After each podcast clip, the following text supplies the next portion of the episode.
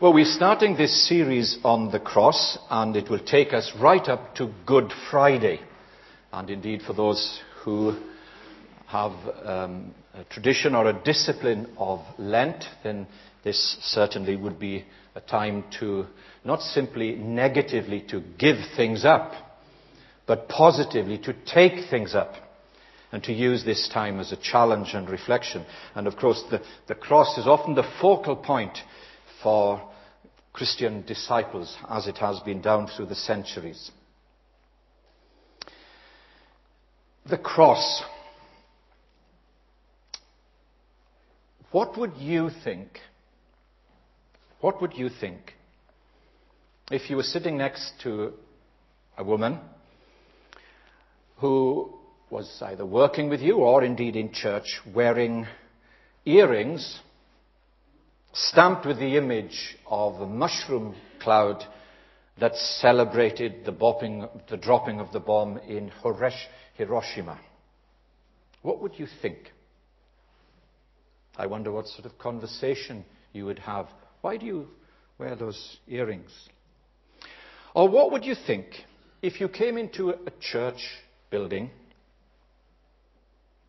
a church building that was adorned with a fresco of the massed graves at Auschwitz, where millions of people perished in the gas chambers.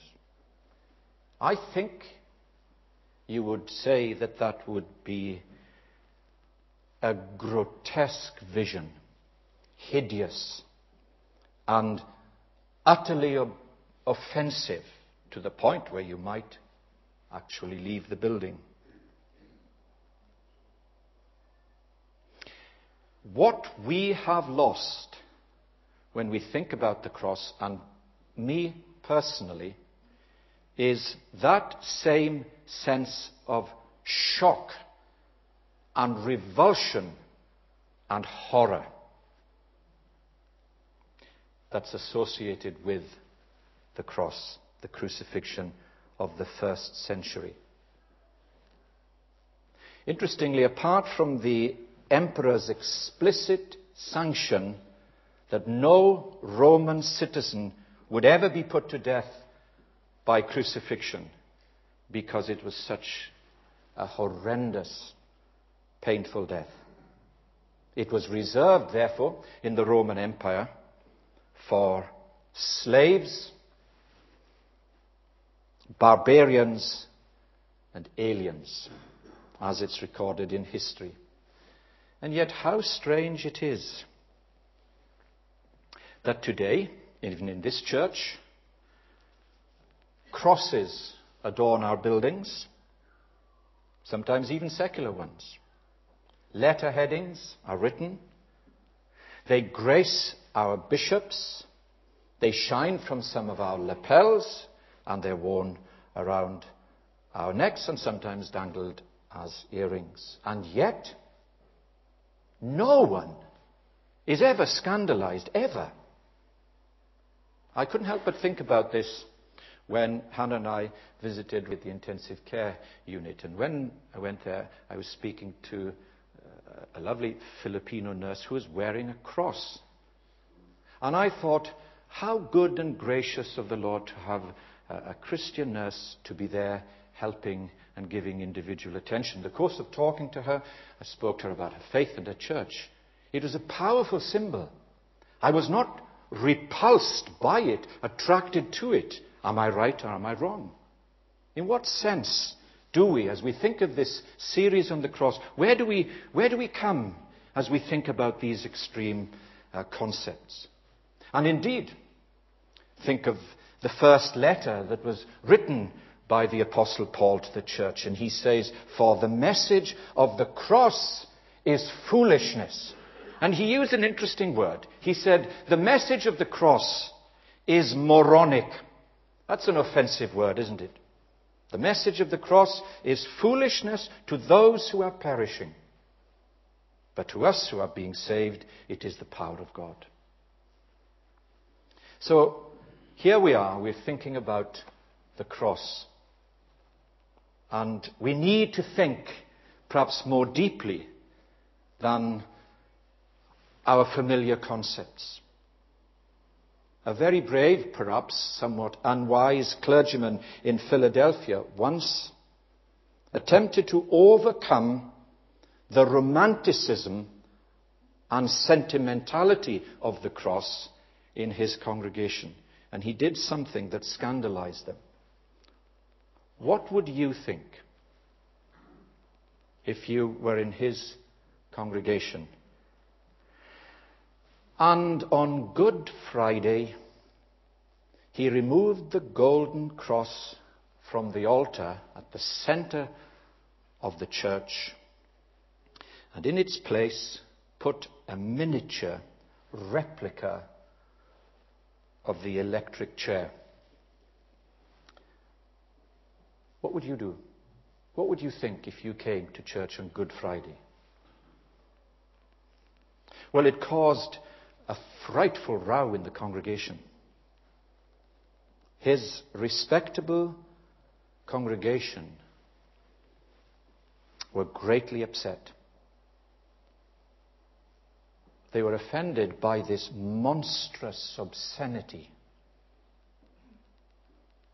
The very holiest place in the sanctuary, and yet a grotesque image of death. If we were to have a discussion now, would you think that was a valid thing to do? What, what is your inner response now to that?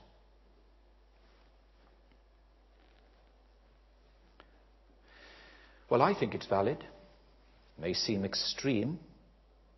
You see, even in America, the death sentence by electrocution is much quicker, certainly, certainly, infinitely less painful, and it is done in the privacy of a room. And yet, when you think of the Lord Jesus in this public, shameful way, and when you think of the cross like that, and just come now to verse 34, and I wonder if you've seen this before. Try to clear the ground of overlaying, perhaps, of preachers and hymn writers and tradition and all those things. And look at verse 34 in the light of that awful introduction, if, if you wish. Look at this. Jesus said, Father, forgive them, for they do not know what they are doing. Now, this is the phrase they divided his clothes, casting lots. Have you ever thought that Jesus hung there naked, humiliated? And 700 years before that, he was despised, rejected by men, a man of sorrows and acquainted with grief, and as one from whom people hide their face. I don't think that's very attractive. Shock, horror. We somehow have lost the impact of that. What would you think? What are you thinking when we think of the impact of the death of the Lord Jesus? So, from the cross outside the Jerusalem wall, that itself was prophetic, bearing the sin of the people, Jesus bearing the sin of the world, he made seven statements, or actual prayers, I suspect. And we're going to look at the first now with that sort of introduction. Statements of incomparable significance for all people, for all time, until he comes again. And so the first.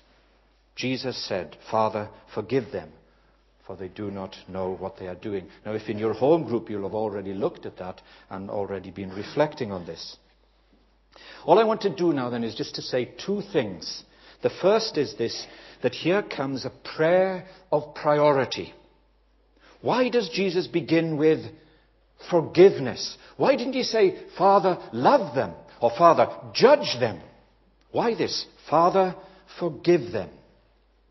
Forgiveness is a very powerful thing. And perhaps you can't truly love unless you forgive. And you can't really forgive unless you love. Even on Valentine's Day. Here's a, a prayer of priority. Father, forgive them because forgiveness spells freedom. Freedom from ourselves, our past. Freedom from our fears. Past, present, future. Powerful concept here. Perhaps, possibly, here is the greatest liberation movement, liberation leader of all time. And yet, think of yourself now. Think of your relationships, family, marriage, friends, colleagues, and community. Just think for a moment. How many of us fall on this first hurdle? That we struggle with it. Perhaps our relationship with our parents, perhaps some hurt from the past at school or whatever. We struggle with this idea of forgiveness. And we can't deal with it, so we bury it, but it surfaces in other ways under different headings.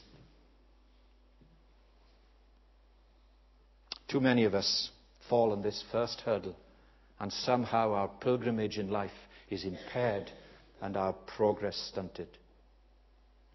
But can, we just, can I just say two things as we think about this, first of all? Forgiveness is not a feeling. It obviously includes it. Powerful emotion, of course. But it is not essentially a feeling.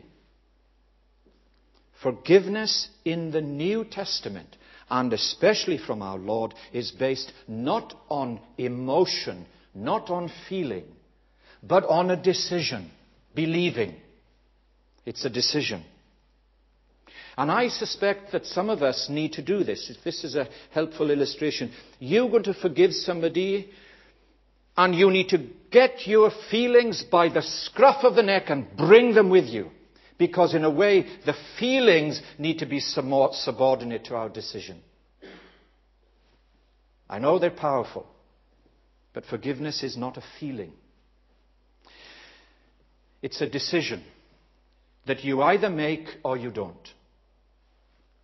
Secondly, and this is important, how often we were brought up when our parents or whatever says, forgive and forget. Shake hands. Well, I want to tell you that forgiveness is not forgetting. You can't. It's not built into you that you choose to forget. You can't do that. Try it and see. It doesn't work like that.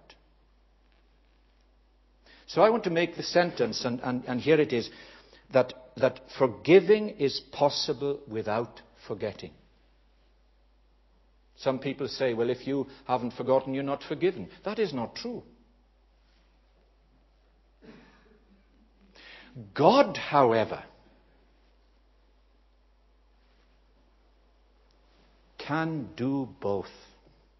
And He does. And it is an expression of His power and the deity and the sovereignty of Jesus that he can forgive and choose not to remember. It's not because he's got a bad memory. As if we had never done it. And that's, that's why it's so liberating. And that's why it's so powerful. And that is why Jesus begins this by making this affirmation. And it's mighty in its implication for us in our strained relationships. But essentially, what Jesus is doing here, he, he, is, he is, if you like, simply praying and practicing what he had preached. It's a terrible thing sometimes when you see the church in its manifest hypocrisy. And, and people look on and say they're not practicing what they preach. But that was not so with Jesus. Turn back for a moment to what we call his manifesto. We're going to hear a lot about this in the next few months by uh, the politicians. What's the manifesto on which we vote or don't for them? What promises? What's their policies? Turn to Matthew chapter 5. Here is one of the first things that Jesus said. And now make the connection. Here is one of the last things that he says. Matthew chapter 5, verse 43 we call the Sermon on the Mount. As if he's saying to his disciples, if you're, going to be, if you're going to follow me, this is what I want you to be like. This is what I want you to do. Verse 43, Matthew 5. You have heard that it was said, and you've heard it often enough, love your neighbor and hate your enemy. But I tell you, love your enemies and pray for those who persecute you, that you may be sons of your Father in heaven. He causes his sun to rise on the evil and the good. He sends rain on the righteous and the unrighteous. If you love those who love you, is that a big deal? What reward will you get? Are not even the tax collectors, the marginalized sinners of society, doing that? And if you greet only your brother, the ones whom you really relate to and have a buzz from, what are you doing more than others? Do not even the pagans who don't even believe in God do that? Be perfect, therefore, as your heavenly Father is perfect. Aim for that growing maturity of love and forgiveness. And here is Jesus doing precisely that. And yet people didn't see it.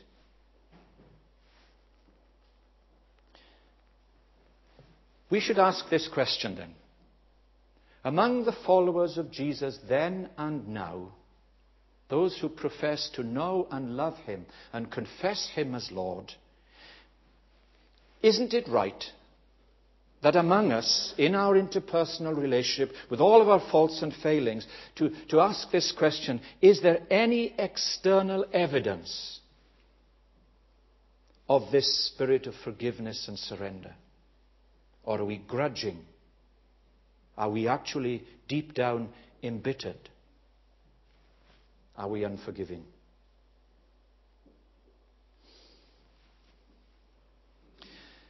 And here's the challenge, you know. He, here is Jesus. He not only prays in the immediate for the soldiers who just happen to be on duty.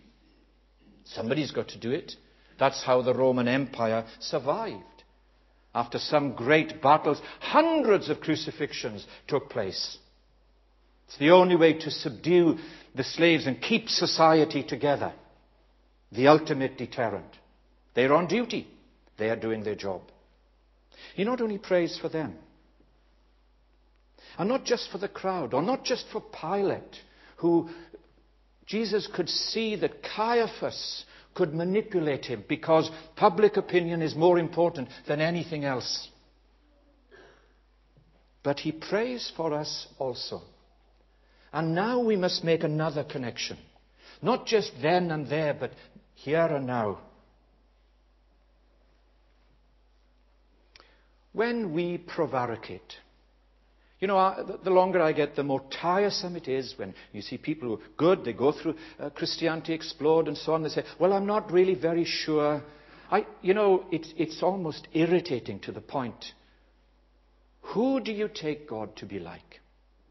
Why don't you repent of your sin and humble yourself and ask Him to forgive you rather than to turn it into an argument?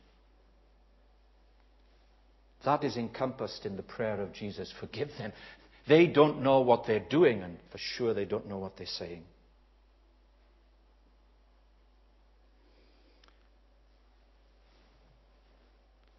To what extent is it a self delusion that people stand back from Jesus and not commit their lives to Him? Father, forgive them. They don't know what they are doing. Those of us who've heard the story of the cross over and over again, maybe we've become a bit too familiar with it. He prays for us also. That's his priority. But then, secondly, it's interesting. And if you look at it again, without all the overlaying of tradition and so on, it's a prayer by proxy. It's a proxy prayer. You know, we have a system in the church. If you can't come and vote for a certain thing, you're given a, a proxy slip and you can vote for somebody. Now, Jesus does this. Why? And this is one of the things we discussed in our home group. I'm sure you did. Why didn't Jesus forgive them? Why does he pray like this? Father, forgive them. Why does he ask his Father? I ask you that question for this reason. Just think about it now. Up to that moment, Jesus had never asked his Father to forgive anyone, as far as I know. If you've noticed, tell me. Indeed, from his birth, you will call his name Jesus. He will save his people, he will redeem them. And when John speaks about his coming, he loved the world. He gave his only Son that whoever believes in him shall not perish. And throughout his ministry, his entire ministry, he constantly brought forgiveness. He was the vehicle for it all the time. Yet here he is, saying to his father, Father, you forgive them.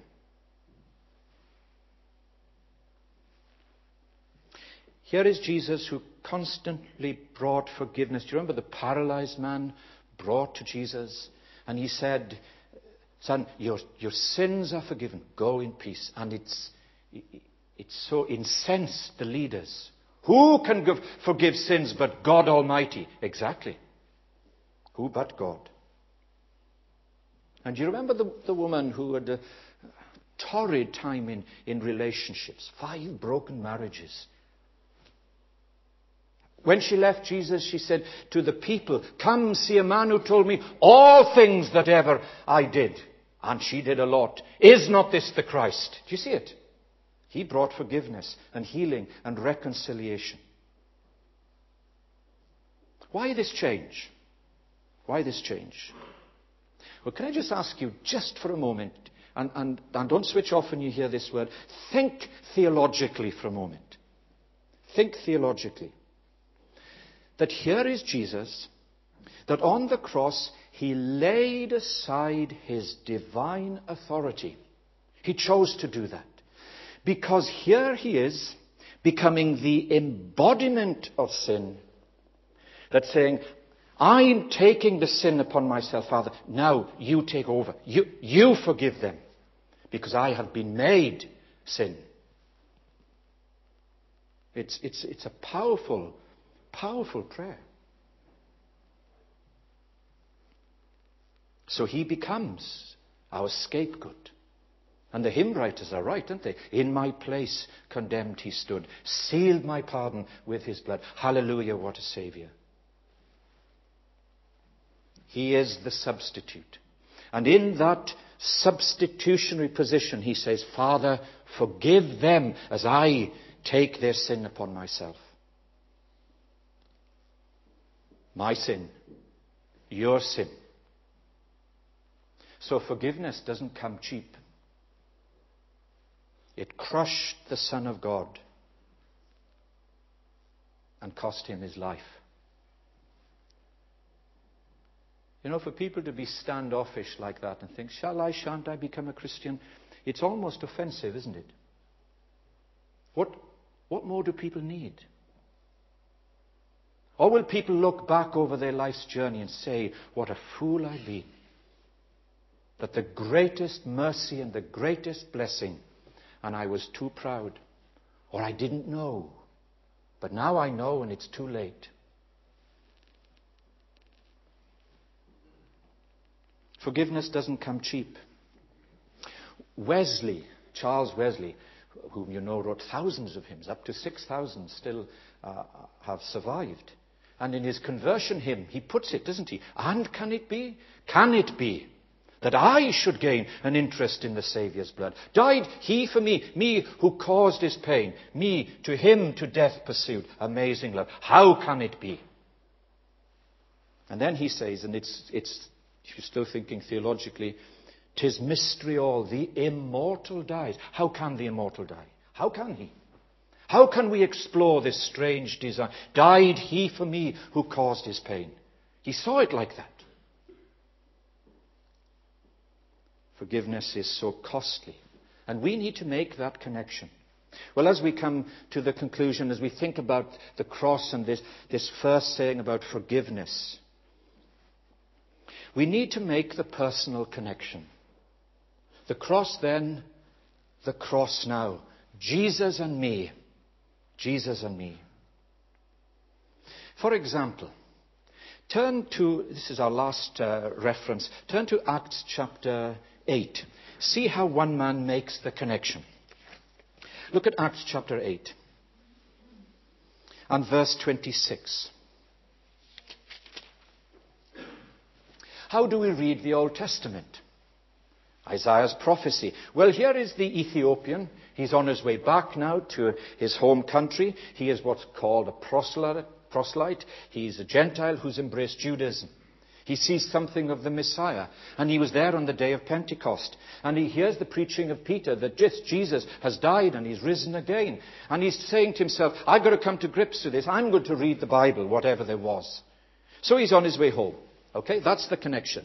Acts chapter 8 and verse 26. Now an angel of the Lord said to Philip, Philip the evangelist, go south, go to the south to the road, the desert road that goes down from Jerusalem to Gaza. So he started out, and on his way he met an Ethiopian eunuch, an important official in charge of all the treasury of Candace, queen of Ethiopians. The man had gone to Jerusalem to worship, and on his way home was sitting in his chariot reading the book of Isaiah the prophet, Isaiah 53, as we shall see. Now, we, we'll make the connection. The Spirit told Philip, Go to the to that chariot and stay near it. Then Philip ran up to the chariot and heard the man reading Isaiah the prophet. Do you understand what you're reading? Philip asked him. He says, Well, how can I? Unless somebody explain it to me. So he invited him to come up to sit with him. The eunuch was reading the passage of Scripture, Isaiah 53, which we've made reference to, and he's reading this. He, he was like a sheep, led like a sheep to the slaughter and as a lamb before the shearer is silent, so he did not open his mouth. In his humiliation, he was deprived of justice. Who can speak of his descendants, for his life was taken from the earth? The eunuch said to Philip, Tell me, please, who is the prophet talking about? Himself or someone else? Now, if it's himself, why? If it's someone else, who? Do you see it? Now, what would you, how would you answer? Well, of course, I hope you would say the beginning with this passage of Scripture, he told him the good news about Jesus, who died and rose again and is the sin bearer of people, and he brings forgiveness and joy and peace as we trust him. You see it? Making the connection. It's good news that in Christ we have a Savior who redeems and reconciles. Have you made the connection? Really, personally? Make the connection. Who is he talking about? And if it is this Saviour, do you know his good news? The, the, the sweetness of his forgiveness. Believe him. Trust him. And so take back to your people whether you're an aristocrat who's going back and you uh, work in the, the highest stratas of society, you tell them the good news about Jesus. Or you're a woman of Samaria who's had five broken marriages, you tell them the good news about Jesus. Do you see the connection? Of course it is.